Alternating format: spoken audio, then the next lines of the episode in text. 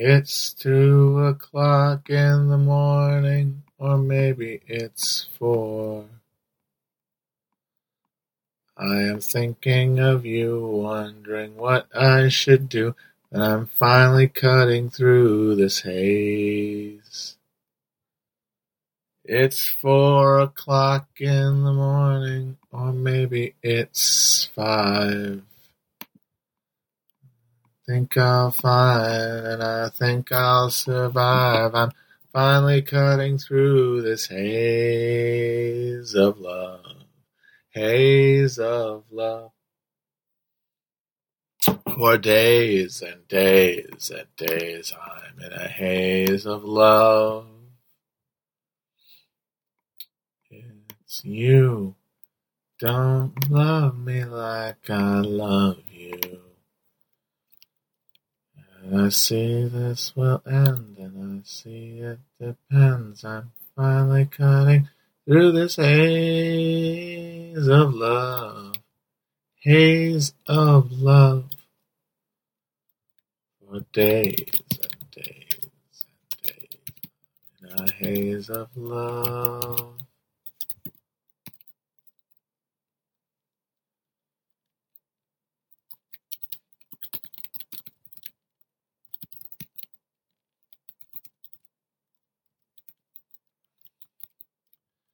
Stick shifts and safety belts. Bucket seats have all got to go when we're driving in the car. It makes my baby seem so far. I need you here with me, not way over in a bucket seat. I need you to be here with me, not way over in a bucket seat.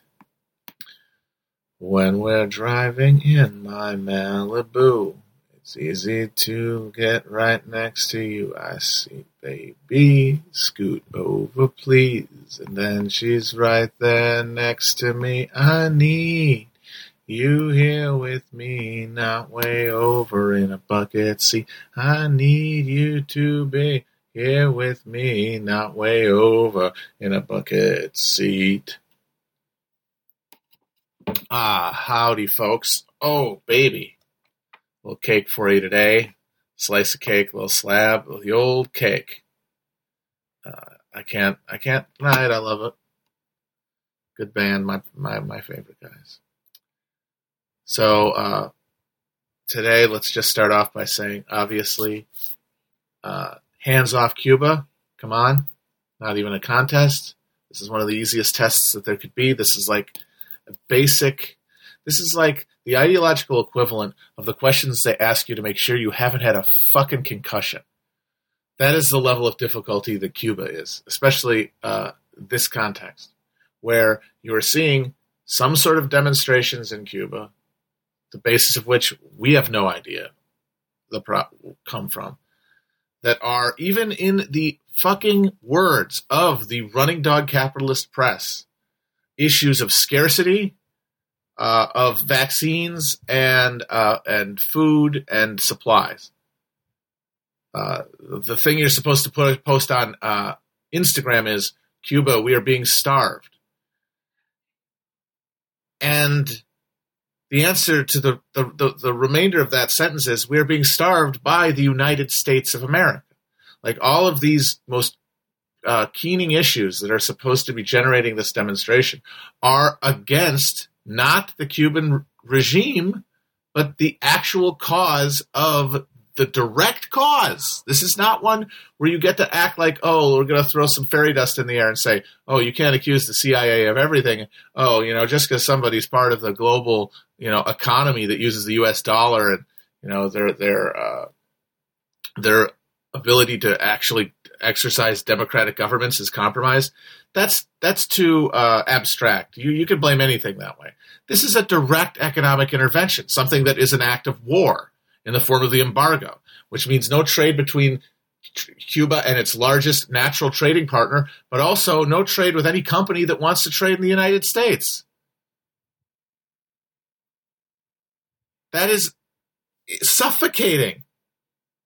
And even in those conditions, even in those conditions, Cuba is able to maintain a a basic uh, level of social provision that is light years away from what is experienced by other countries in the region that are governed by our allies and that are democratic and part of the system and obeying the rule of law and having multiple parties and all that bullshit. And Cuba is able to do that even though we're being strangled, have been for 60 years. And this is not even something that has to be adjudicated in the, the cumbersome mechanisms of, uh, of Congress. This is something that a president could unilaterally change. Obama was, to his credit, moving in that direction. Of course, you could argue that Obama's move towards Cuba was like his move towards Iran. It was an attempt by a strain within the capitalist ruling elite to prolong American power by the application of the market. Like we have these places, these nodes of resistance, they can be undermined by integration. And that's what they tried to do. And that was what the, the lifting of sanctions in under Obama was about doing. It was about introducing capitalism into Cuba as a fucking plague bacillus. But it had a narrow short term effect of actually helping uh, Cuba, you know, breathe a little bit. But this could be something that could be removed. This this stranglehold could be removed. And then the starvation and the privation that is generating this discontent would actually be addressed. It would actually be addressed. Of course, the deal that the United States is making is look, we will stop strangling you and allow you to get uh, access to all these nice vaccines and all this nice trade, but only if you overthrow a revolutionary government and replace it with the capitalist algorithm. Unless you pull out the fucking software and replace it with the market. That is the deal. That's always been the deal. That was the deal under Obama. It was like lure more flies with honey type situation, but the same goal to destroy any organized social opposition that has the ability to express itself itself itself in something as you know meaningful as a state. And Cuba has punched so far above its weight internationally. Cuba, Cuban foreign policy, and Cuban, uh, uh, yes, Cuban foreign policy is more responsible, directly responsible for the end of apartheid in, in South Africa and the end of uh, of like late colonialism. You know, the, the last vestiges of it, like from the Portuguese uh, was the direct result of an independent Castro foreign policy of military uh, aid to uh, Marxist revolutionary formations, specifically in Angola,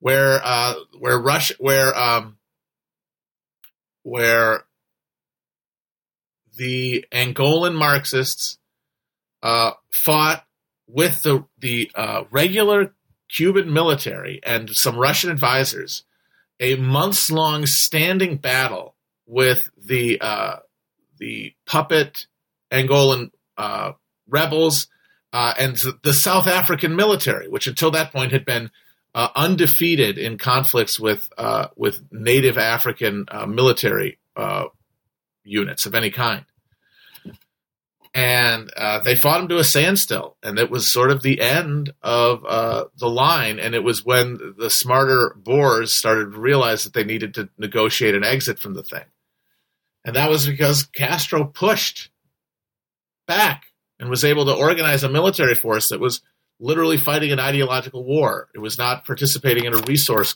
grasp on behalf of imperialism.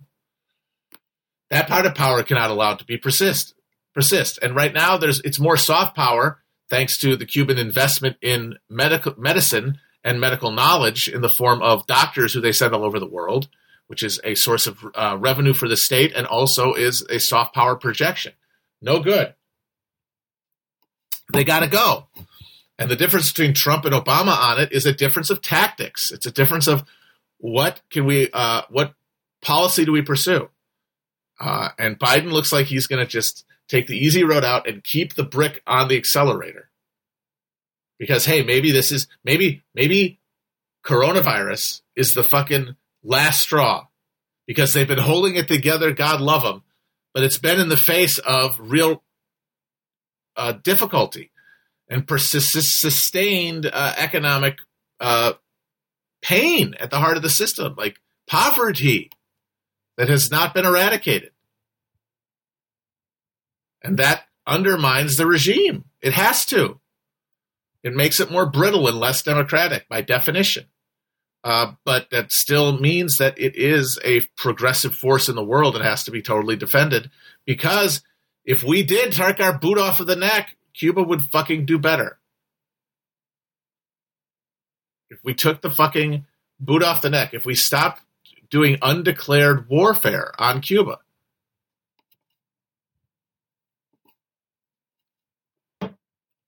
And since that's the only course of action that matters, is get rid of the sanctions. The only thing that's in the American power to do and the imperative morally because it's the actual direct cause of this suffering. Like if you want to be a bleeding heart and say the thing that matters is what will stop suffering, then the answer is simple. This ending the sanctions will stop the suffering. Because that's the direct cause. It's like once again, uh, this is an easy test to pass. It is the lowest difficulty level. And yet people are fucking it up. They're botching it. They're bumbling it. And it's like, what is the matter with you fucking idiots?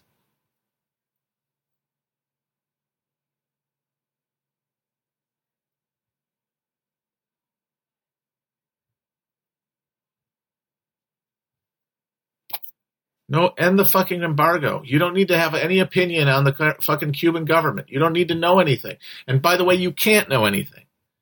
What are you? You're looking through the fucking the the dog asshole of the internet to try to find out what's going on. You see a fucking picture of some people marching somewhere, and you think you know where it is. We are way past wag the dog territory. This is a totally synthetic reality you're viewing through the fucking social media lens. It is a funhouse mirror.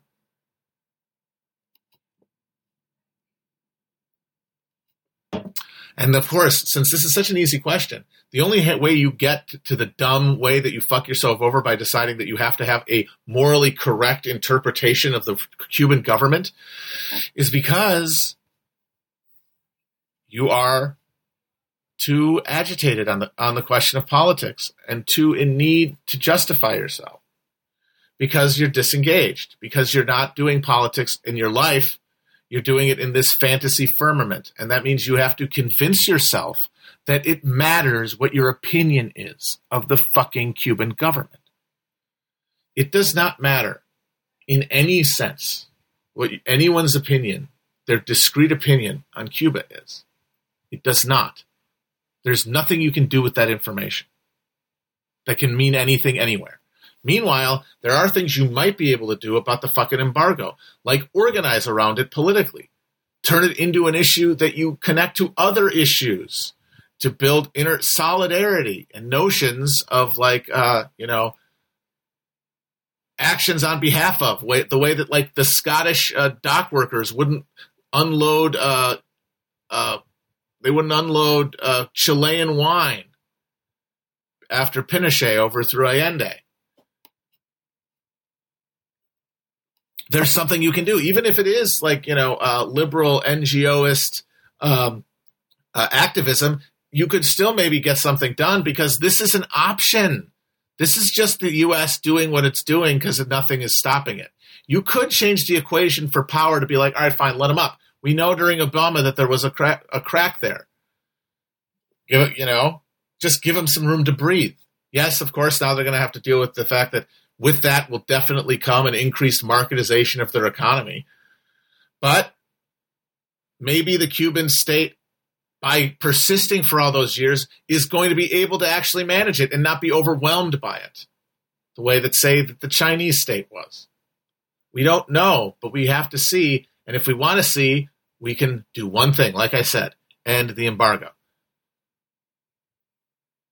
Having opinions about the the uh, the objective merit of the Cuban government, whether it needs reforms or not, is is an opinion that will do you no good in a literal sense. There's nothing for you to do with that opinion except have it and then bat it around like a fucking kitten in an enclosure trying to keep themselves from going insane with boredom. And that is why this is the kind of question that captivates certain people on here. Why they decide that it becomes a litmus test and the hill they're going to die on.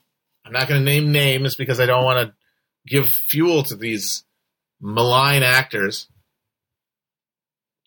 But it's because for these people, for a certain number of people who comprise the online left and its media sphere, uh, and and the the specific audience that they appeal to, uh, you're not talking about some generalized group, a, a cross section.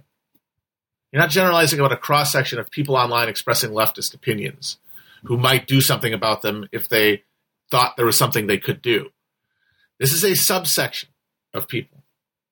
And I would define this group of people, the people who obsess about stuff like how, how, how much I should condemn this regime, are people who are coming to left politics as it is merging with culture from the culture side of the equation, from the culture end.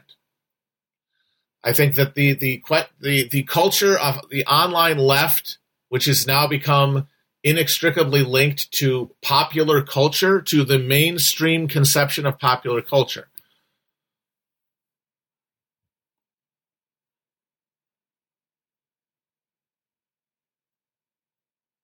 Is creating the uh, what we think of as the online left, and that what is expressed in its media.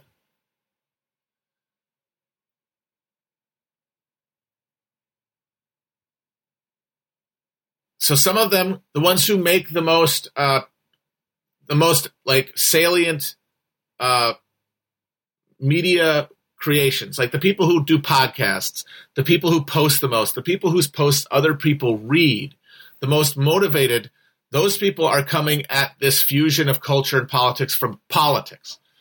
They are thinking of themselves as political subjects who also engage in popular culture and popular media, mainstream style uh, and are pumping their investment, their their uh, investing their time spent in popular culture with their politics because they're feeling an excess of political feeling, and they feel like they should be doing something politically because of how much they're ex- agitated by the state of things and how much they want to change things, and so they put that when they when they write about popular culture and then when they write popular culture by becoming the people who staff shows and write scripts that get made into movies and the people who make the conversation of the day and form what is like the correct opinions to have are doing so out of this agitation, this political agitation that is driving them to make their consumption and production of culture more politically mo- uh, uh, defined.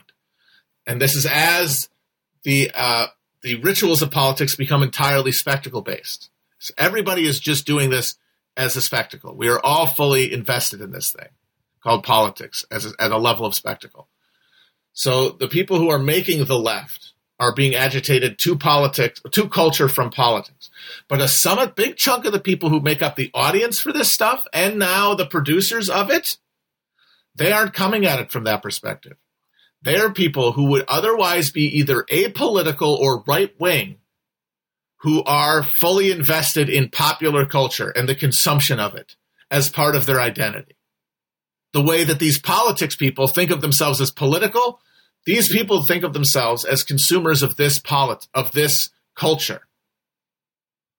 Like the, the, the, the, the busy bees, people like me, we are coming at culture from politics as stymied political subjects.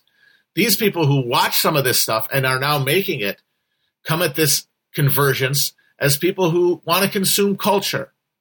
They want to watch Marvel movies. They want to play video games. They want to watch the, the, and when they want to feel like they're smart, they want to watch prestige TV shows. They want to live in the clubhouse. They don't want to grow up. They want to be Toys R Us kids. Because of course, who wouldn't? It is a in my opinion, a more rational in many ways decision to be like that than to fantasize that you have some sort of political subjectivity and then act, try to act from it through your cultural consumption.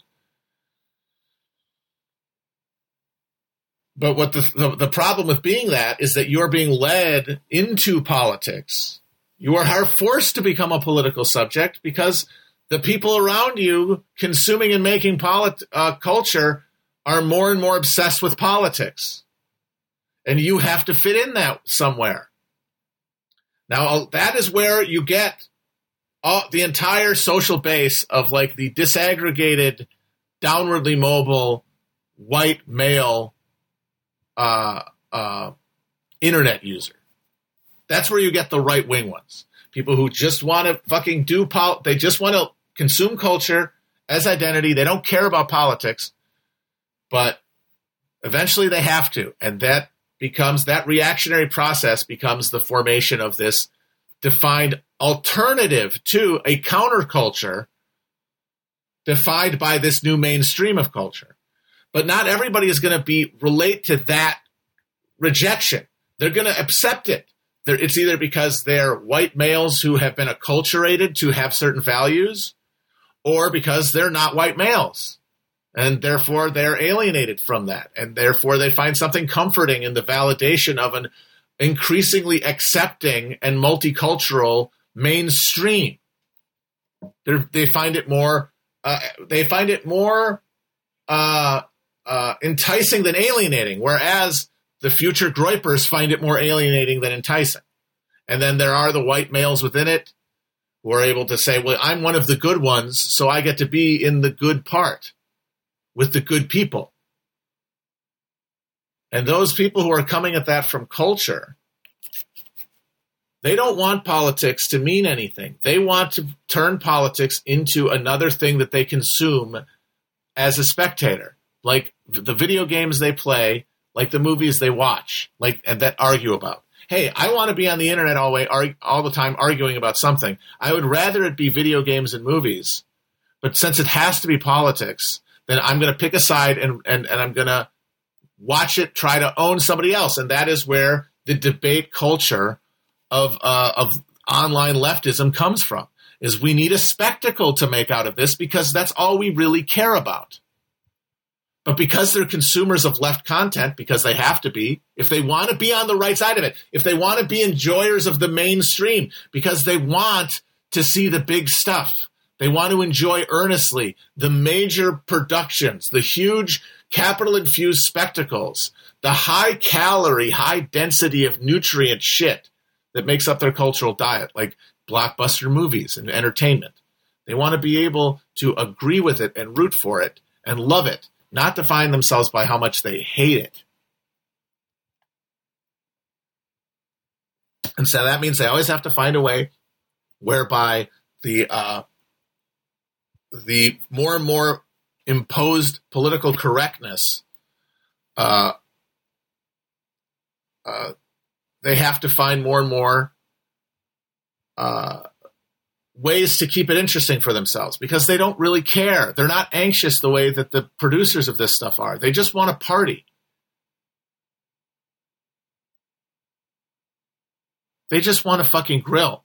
They want to watch their stories. And if their stories have to be politics, they want it to be a guy who looks like them telling them that all they have to do is root for the Democratic Party and then spend their times deciding to have what the right opinions are on things which is just like watching a TV show and then commenting with other people and deciding how good it is or not, which is everything else that is their political, their uh, cultural consumption, and it, what is they, it is what they want out of their cultural consumption, and they're going to turn politics into that uh, production. Because they want it. They will create a market for it, and someone will fill that gap, and now that gap is being filled, and so when something happens like uh, demonstrations in Cuba you get to have a week long argument about how much you should support the Cuban government, what the exact balance of opinions you should have, how much, because you're imagining that you're in an argument with somebody and that there is some sort of judge there to tell you who's right or wrong and that you're going to get a good grade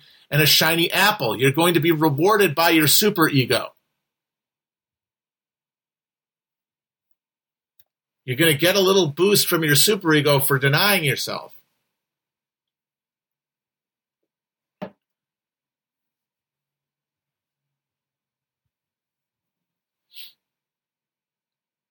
And that really is determining, I think, the uh, that's determined like this new fascinating online culture around debate and around hypothetical situations and and and these free floating questions of like responsibility that have nothing to do with anyone's lived experience that can't relate to anyone's lived experience that are designed to keep you occupied about something else because you're not actually a politically engaged subject you just think you are you are still a full consumer. And what you're consuming is a debate that is the same as your shows and is the same as your uh, video games.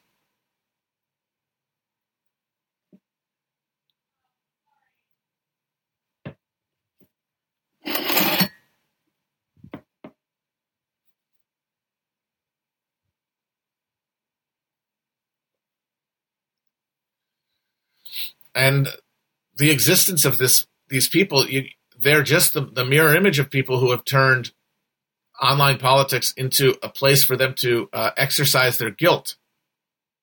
That's the other side of the coin. These are the producers because they're the more anxious the more politically uh, identified ones. But they're still operating out of a desire to consume a spectacle and gain enjoyment of it.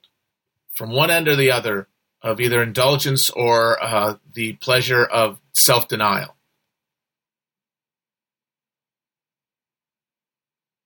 Neo Puritan or uh, neo, uh, I guess, high Anglican.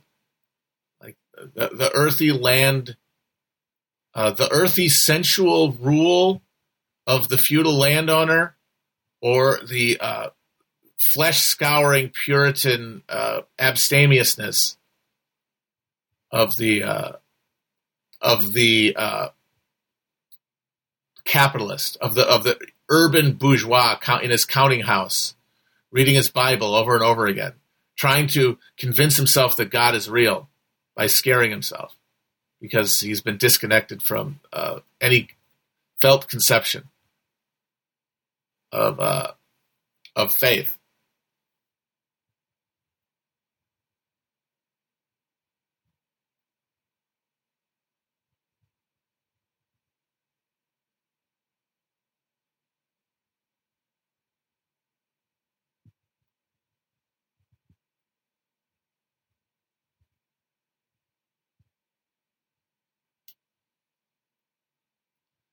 Would say that what the Amish lack to truly be like a effective uh, uh,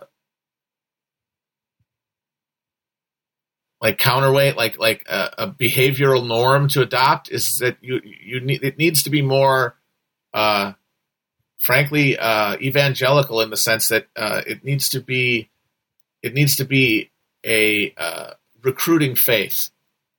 It, it, can't be a, a sort of a, a, tur- turned inward thing because that's just neo Fourierism. That's just you're back to the Owenite uh, uh, model, and like that's it's it's it can't sustain itself.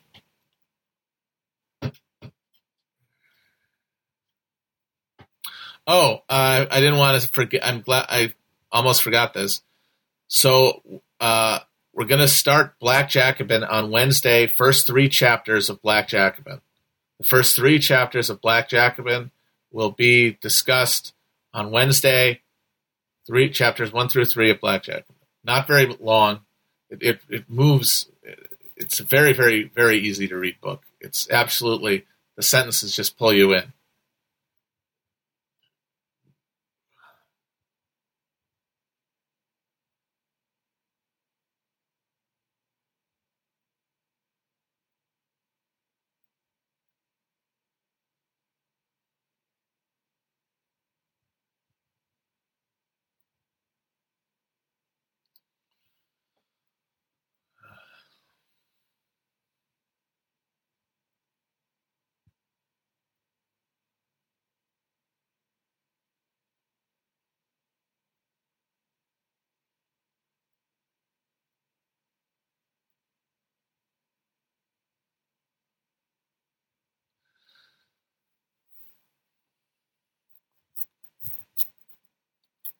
But that, but it suffices to say that the fact that this this online leftism that people are part of is fully invested with the the logic of uh, the, the logic of capitalism at, at, at, a, at a base level. Uh, every incentive uh, of everyone participating in what we think of as the online left is doing so is being uh, being pushed along by being motivated by by capitalist uh, imperatives. Not because anyone is choosing that but because that's the only uh, those are the only signals that get priced that get noticed. Like if it's if if the extent of our political subjectivity is engaging in uh, public conversation in a social media space where we are the product being made, where we are both the performer of culture and the produce and consumer of it at the same time. Uh,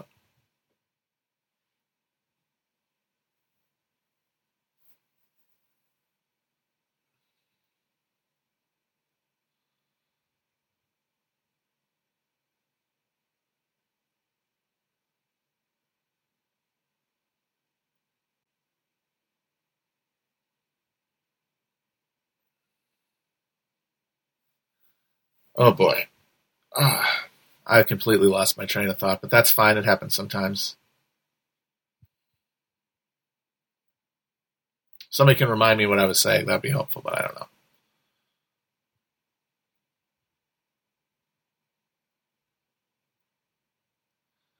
Uh, all right, that's that. Um, that we are coming to to do this job of consuming and producing uh, our, our, our personalities online.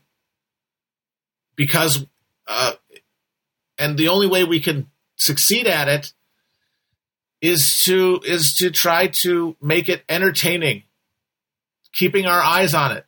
Like we're building our political identity to the degree that we're spending time on this app on these apps listening to these things having these conversations. Like we're building a thing out of our desire but not our desire to do, our desire to avoid doing. And that's not our fault because everything is hopeless. Everything truly is, in an objective sense, hopeless. But we are still here and still have to live.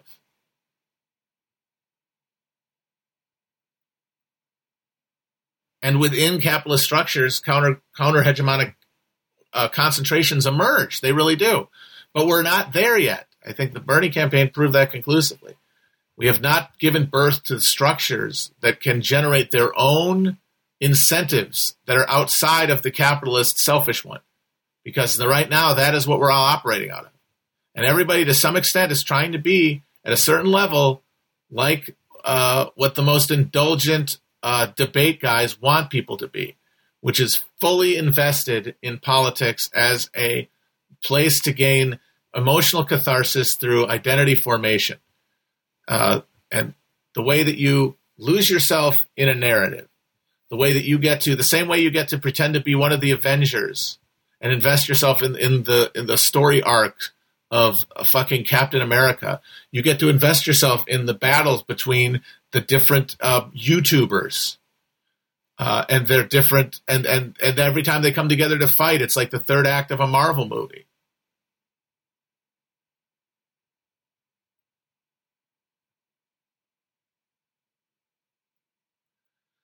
And that, and in that realm where you don't have any emotional connection to to these concepts, where you don't have any commitment to them beyond them as a as a spectacle, uh, you all questions become academic because all you're doing is is picking who is who is right by who is smartest, just imposing a, a ideological meritocracy. I, I am not conservative because I'm smarter than them. And here's the proof that I'm able to out argue them. Even though these arguments aren't purely meaningless rituals where you just pick a you pick you you pick a side and invest yourself in it with the surety of of like belief, obscured by your your absolute faith in empirical reality.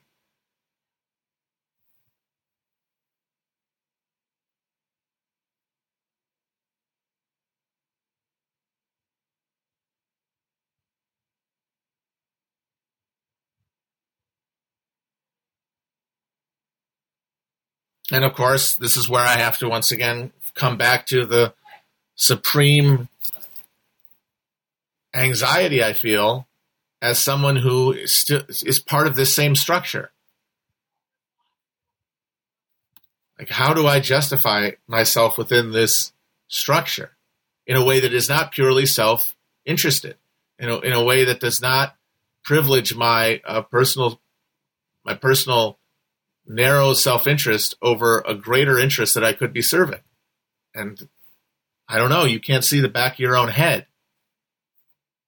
You got to take some faith that you're uh, that something feels right. It, it, it, gets to that level, and when we all govern ourselves that way, and and we just ignore it because it's too, the implications are too scary. If we really accepted the fact that the final decision making that we have is not done rationally or logically or consciously. That what the final discer- determiner is, is outside of our senses, is felt in the stomach. We would maybe stop to figure what generates that feeling. And instead of uh, just believing that we've talked ourselves to an act because I don't think we ever talk ourselves to an act. Because at a certain point, our our logic becomes so abstract that it loses our ability to uh, discern it. The way that there is a distance between the end of a nerve and where it's uh, and where it has where it's processed in the brain, and that that that time that that delay creates a spot in between the two set the two points where it's lost where where uh, discrete like levels of intensity of uh, perception kick over into an uh, into a greater perception, which is what consciousness is when it arises out as as an emergent property from sense perception. But that creates a black hole. I said this in a previous uh, blog. There's a black hole where the in one end goes unperceived stimuli, and at the other end comes our words for it, our visual conception of it in our head, our symbolic representation of it in our head. What comes flying out of that is not, there is ch- no chain of evidence between those two points because of the, the because of uh, that lacuna that we talk about. And that is the root of free will. Because at a certain level, our consciousness is guessing at what reality is. Every second, it's making a guess about what the real world is. And the degree to which it understands the world around it, it affirms to its sense body senses. It affirms to what its body is being told by the world around it. But every moment it's flying out of this hole as we're being shaken and banged around like fucking uh, uh, like socks in a dryer. We're just banging around the world, guessing in every moment what the world is around us, filling in the gaps created by our minds. And we're guessing together. And all of our communication is an attempt to guess together what the world actually is. But we're guessing and we're banging against it and we're creating these things called consciousnesses and these illusions of a self perpetuating identity that pilots us through a reality that is not real, that is at an angle that is orthogonal to the real world, to the real world of determined conditions. And so while that we are determined over time in an arc, in general patterns of entropy and and and uh, you know physical re- reactions, cause and effect, we're all being piloted by these demons, these ghosts of consciousness that are guessing at what the world is. And that means they're pressing against the determining structures. And that's the, and it is in that space, that little pocket of air, that all human consciousness emerges from. And the world as is. The world that we all experience individually incorrectly could be, could be experienced collectively. And that is what that is the drive for the world spirit. That is the world spirit coming into awareness of itself. That is the whole process of the human mind dealing with the condition of consciousness in a physical world and trying to make sense of the world through the scheme, through that, that veil of ignorance that we have about our own condition. And so everybody is getting the wrong thing. So we keep banging around and making the thing more and more out of shape. But if we're all experiencing it simultaneously, if we are all living in the same uh, imagined world, it is there at that point symmetrical with the universe. You have locked it back into being, and that is, of course, the uh, you know, that is that is the moment of uh, of total transformation. That, of course, none of us will see. It's important to note that there's. Uh, I guess you could theoretically argue that, like, since if if everything that could happen has happened somewhere, if you take that principle, then somewhere, somehow, at some point, that happened, where we achieved a final species-wide communion with the galaxy and the universe. But that doesn't mean that the world we're living in is going to end that way. In fact, very, very, very, very unlikely to be the case. Very, very, very unlikely to be the case. And say that human civilization winks out, all the other galactic civilizations that might exist all flare up, uh, go out. There's never is like a, a, a moment of of uh, of species being of species awareness and transcendence. Uh, we all just go. We all just eventually die out. The the the, the, the robots run out of battery. Uh, the Earth loses its ability to sustain us. We just cough it up. all, and all subsequent life on Earth also fails to cohere that way. All other consciousnesses emerge and break up under uh, ecological strain. And then the fucking sun expands, incinerates Earth, and the whole thing is over. Wiped from the galaxy anyway. Say that happens in this universe. At the end of this universe, all matter will have been expended, right? You'll reach a point of absolute, uh, absolute uh, static moment, right? Like all entropy has been extinguished in the system, right?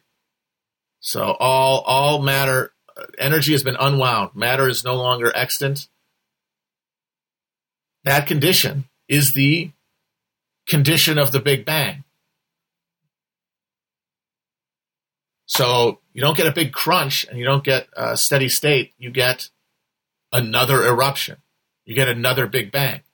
Now, is that Big Bang going to create the exact same universe that just extinguished itself? I don't think so, because I think that's the same gap that we live in. So that means that the next one is going to be different. Maybe when Roland finds himself uh, crossing the desert to follow uh, the man in black, he looks down and he has the horn of Eld this time. You know what I mean? And so our that means that our moral imperative in life, the one that will keep us in harmony with ourselves and the world around us, is in seeking to build a world that leaves a trace that can be found elsewhere in the galaxy, where where we can build experiences, not just institutions and, and structures, but experiences that imprint themselves in the galaxy in our fucking in the the the uh, the the ricochet of of atoms, imprint that psychically on the world, and people have done that throughout history. Like history is this cycle towards oblivion and annihilation and misery, but then there are these counterpoints that are the human soul screaming out against that. And that's us dragging the world in a direction. But we could, it, it's just an echo through history that can accumulate or that can be crushed. But we all, it is our harmony with the world is our ability to leave that impression. Because then one day, maybe the fucking thing starts off again and the conditions are changed a little bit and the chessboard is different. And remember, this is happening infinitely because there's nothing else to happen. Eventually, the lines are going to line up the right way. Eventually, all of the the breaks that we need happen.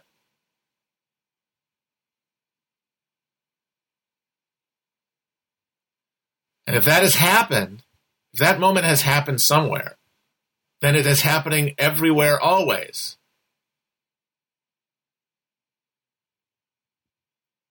Because it's what's sustaining consciousness. Because the universe is just is a consciousness.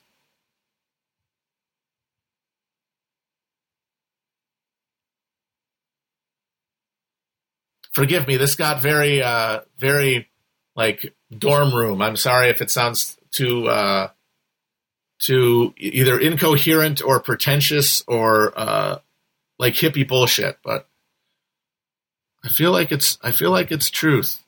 It feels true when I say it, which is the the most fun I have in my life, saying something that feels true.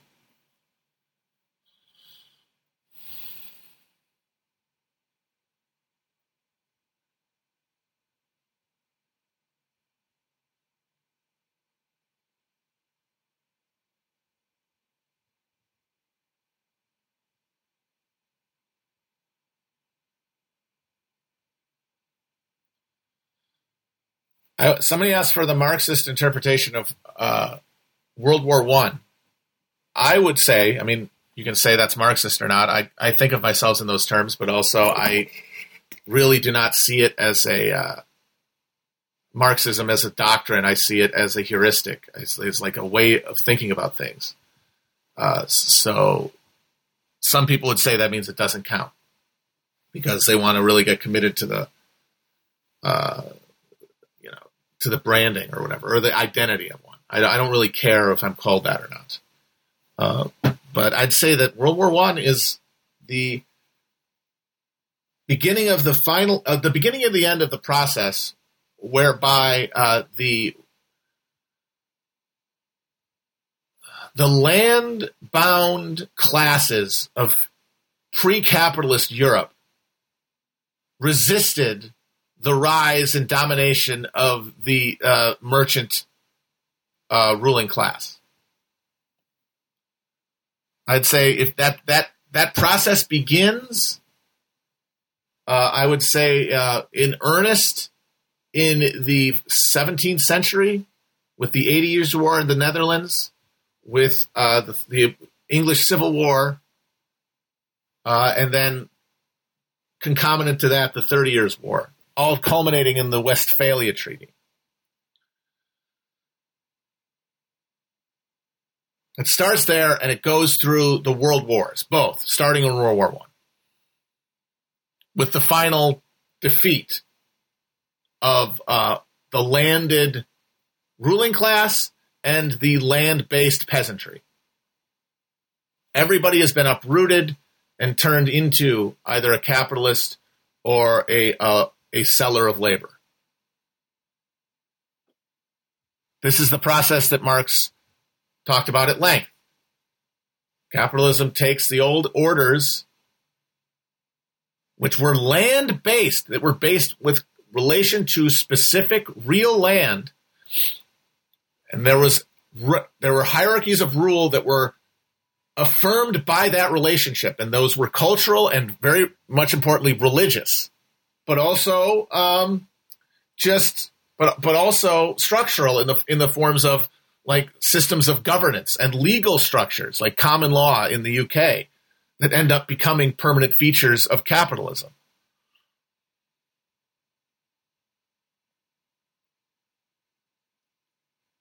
And in the uh, in the conditions after the Black Death and, and the, the scrambling of feudalism that happened, the, the breaking up of feudalism's uh, fatal uh, uh stalemate, because feudalism was stuck in a stalemate at, at, at, the extinguishment of its viability when the Malthusian shock of uh, of the Black Death sort of scrambled the board. Now, it did not mean the feudalism went away overnight. Somebody said that I said that. I did not mean that. If that's what I fucking said, what I meant was is that it changed the it it shook up the conditions under which feudalism uh, existed, namely way more land for way fewer people, with labor commanding a much higher uh, price because of that, and that the condition and that that destabilizing change of conditions under which feudalism had been relatively stable uh, meant that the class dynamic shifted. And you saw the breakup of these structures that gave dominance to rural uh, ways of being. Because, of course, the peasants, there were things they hated about being peasants, but they would, all of them, the vast majority of this and them, and this is true everywhere capitalism is, uh, emerges, peasants everywhere would rather be peasants than proletarians. They would rather work the land than work for somebody else. That is a universal preference. You don't have to fucking. Uh, this is another easy one. People would rather work the land than be proletarians. Now you can look back at the at the rise of history and art, uh, or the rise of capitalism, say, but you see, those peasants, they ended up their kids had higher standards of living And their kids had more sophisticated existences and, and their kids got to ride around in motor cars and like, yeah, but they didn't. And it wasn't their kids usually. It was like their fucking grandkids and they had to suffer for that. And who would want to do that? Especially since they're not, uh, they're not imagining depriving their kids of that. They can't even conceive of that. They're imagining keeping their kid in the condition of stability and, and relative, uh, you know, uh, security and, and self sufficiency that they had on the land. They're not comparing it to some future where they have access to the markets because that's not real to them. It comes later. And then they get to look around and say, well, you know what? This is better than my dad had it because they're consuming more. And consumption replaces autonomy. Like our idea of what our best interest is becomes our consumption patterns. And, and, and the question of how good, uh, how much we validate the regime we live under is how much it allows us to consume because that is what we got. That's what they fed us. Now that's how things start. Once capitalism gets a bite in, though, things change. And then you see this mass move of people to the cities. Now, of course, and, and that is to participate in the thing that got built there this new this new world that is is less that is more advanced than rural life that doesn't have the idiocy of rural life but now they're comparing it to something that's not true of the early the early peasants and the ruling lords of the land they didn't want to cede power to a bunch of fucking uh, uh, commoners largely in the fucking cities but they had to to pursue the contest over power between the medium sized states of Europe.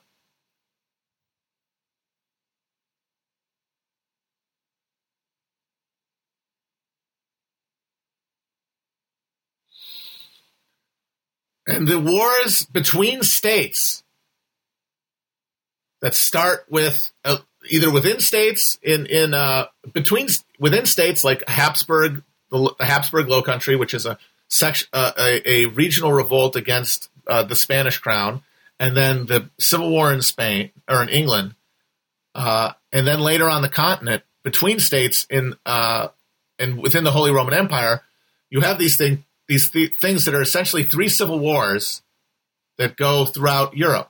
The civil war within Habsburg lands, the civil war within the civil war within the Habsburg uh, lands, both the lowlands and uh, the Holy Roman Empire, and then uh, off the continent in uh, England. And those wars are the ruling classes, the landed classes, fighting each other, and in so doing, building up the forces of capital that will eventually suborn them completely. Not just in terms of structures of debt, but culturally, things like Protestantism, which undermines foundations that were central to the preparation of landed power. And all these capitalist innovations that the landed powers who technically still ruled where they did, all of these accommodations to the market undermined their power in the long term, and they knew that, but they needed to use them to fight their wars against each other in the short term because these were independent capitalisms emerging along these national these national identity groups, these national groupings that formed later into secular nation states after after Westphalia Treaty. So if you have capitalism emerging as the dominant uh, mode of uh, political economy in in Western Europe, where it is able to massively concentrate capital and intensify industrial production and, and, and create a more and more refined civilization because of its ability to exploit undeveloped regions and uh, do hyper exploitation there to to allow for mega consumption in the metropole.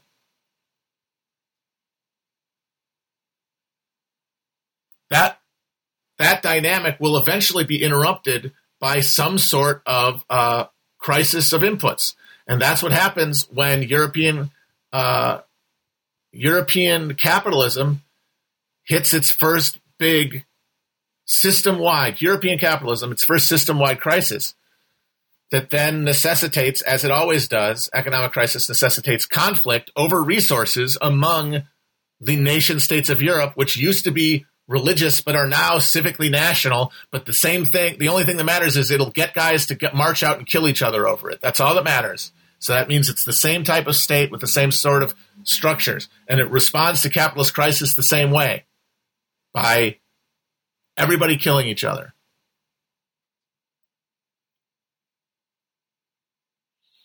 And at every level, it is first the ruling class and then the peasants rebelling against the impositions of capitalism. But of course, not coordinated with each other and in fact opposed to one another, which is why they are both defeated in turn. And you have a situation where the old ruling class is stripped of their formal, of their actual power. They are bought out essentially into uh, some variety of um, of gentlemanly retirement. And the crowned heads of Europe, of Northern Europe are the perfect example of this. Where capitalism was first introduced, where the ruling class allowed it to dominate earliest, is where was most quickly developed a mechanism to slowly extinguish the power of the old land-based aristocracy without provoking them to rebellion. And this and that took a few. It took the cutting off of the head of a king. It took the fucking uh, Lord Protectorate of Cromwell. It took the reimpos- the it took the uh, uh, crowning of William and Mary. Uh, it took the Jacobite rebellion. But eventually, formal power of the landed aristocracy was converted into capital.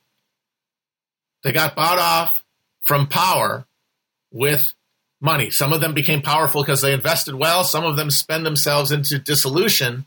But one way or another, they were bought off from defeating the bourgeois and now are just a, subser- a part of it, one part of it, one part of the new ruling owning class the ones who won. Some of them, they're they're descendants of nobles among our poorest classes now.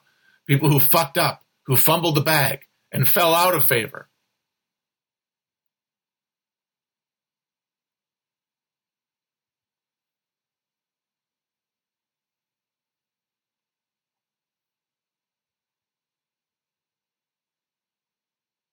And now they're on the bottom. For, so for the descendants of the people who made that deal, it was a bad deal. But at the time, it looked good because they could imagine a future where things were better off, which is the exact opposite dynamic that exists with the peasants who can only see things getting worse.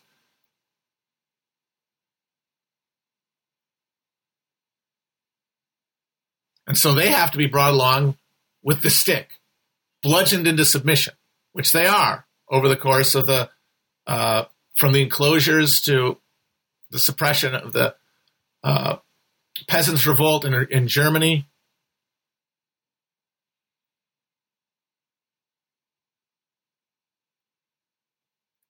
And then to the, uh, the the socialist movement, the socialist movement that becomes the first coherent class based uh, uh, counter hegemony capable of confronting capitalism. And it's like, oh my God, this is a this is something that can actually resist. The working class, the ruling class will just be bought off over time. The peasants will be broken up and defeated because of their inability to organize among themselves. But then the leftovers of those peasantry will then be able to organize as workers. And that emerged, and it provided a flame of uh, tension.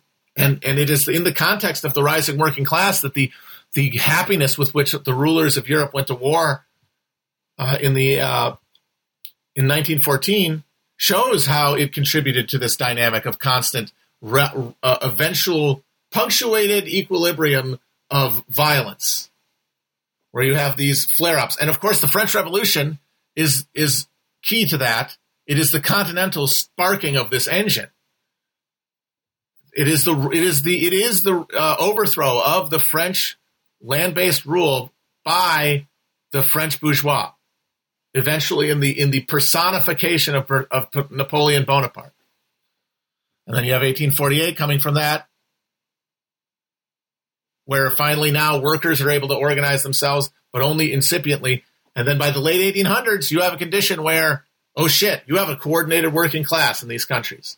They are mili- they are, are organizing along their own axis in what is the new version of a peasants' war, but not run by peasants done by workers who have a greater capacity for self organization, who have a greater capacity for coordinated activity, and from and all of it generated by class consciousness, which they their peasant forebears were incapable of con- producing. And that conflict comes to a head.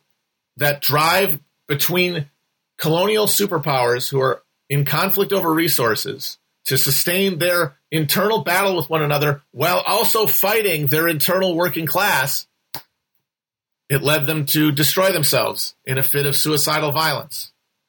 And then emerged from that the rise after this war of the enraged bourgeois. And what you see in the 20s and 30s is the rise in the vanquished countries, or the, the main vanquished country of Germany, and then the uh, sort of uh, Johnny come lately who didn't get any of the glory, Italy, uh, this working class reaction, or I'm sorry, this uh, this small bourgeois re- revolt against the large bourgeois. So over the course of the 19th century, the, the, the landowners are defeated by the bourgeois, the combined bourgeois. But then after the destruction of the Civil War, or uh, the destruction of the of the capitalist civil war of, of uh, Europe that happens in the, it ends in 1918. The crowned heads are destroyed, but the working class is not sufficiently organized to uh, to contest for power in Europe, and instead the small bourgeois take the power, and that is where fascism emerges.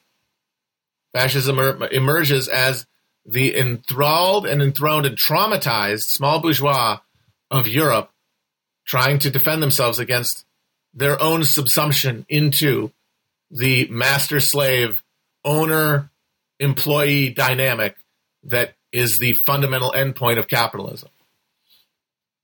And then the end of that war is the final extinguishment of the contest, in Europe anyway. The final contest ends in 1991 uh, when the Soviet Union breaks up. But the, the creation of the EU and the NATO and the UN and, and the International Monetary Fund and the Bretton Woods system and the dollar and the Marshall Plan, and it meant that uh, political subjectivity had been ceded from the Europeans. They had been bought off, essentially. You guys play together in your fake economy here. You guys can pay each other money for jobs, but you're not the masters of your soul anymore. You're not in charge of anything. Because if you use those, uh, your nation states as nation states in this contest for resources, you're going to fucking destroy each other. But the good news is you don't have to worry about fighting for resources because we're going to subsidize you. Us, the United States. The ones who was, the, the people who were able to, because we were offcast from your conflicts, were able to synthesize our, the social order with capitalism and the geography that we found here and turn it into a new headquarters for global capitalism.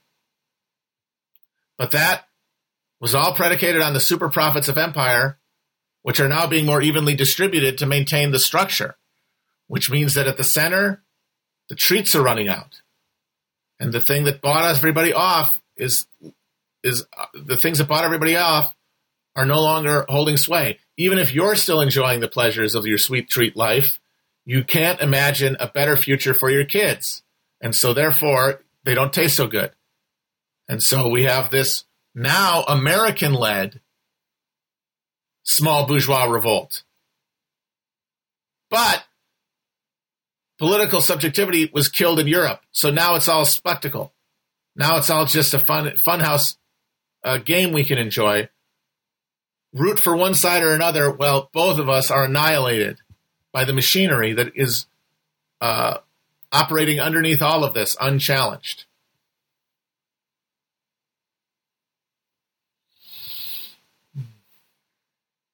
Okay, I hope this made sense. This was a wacky one.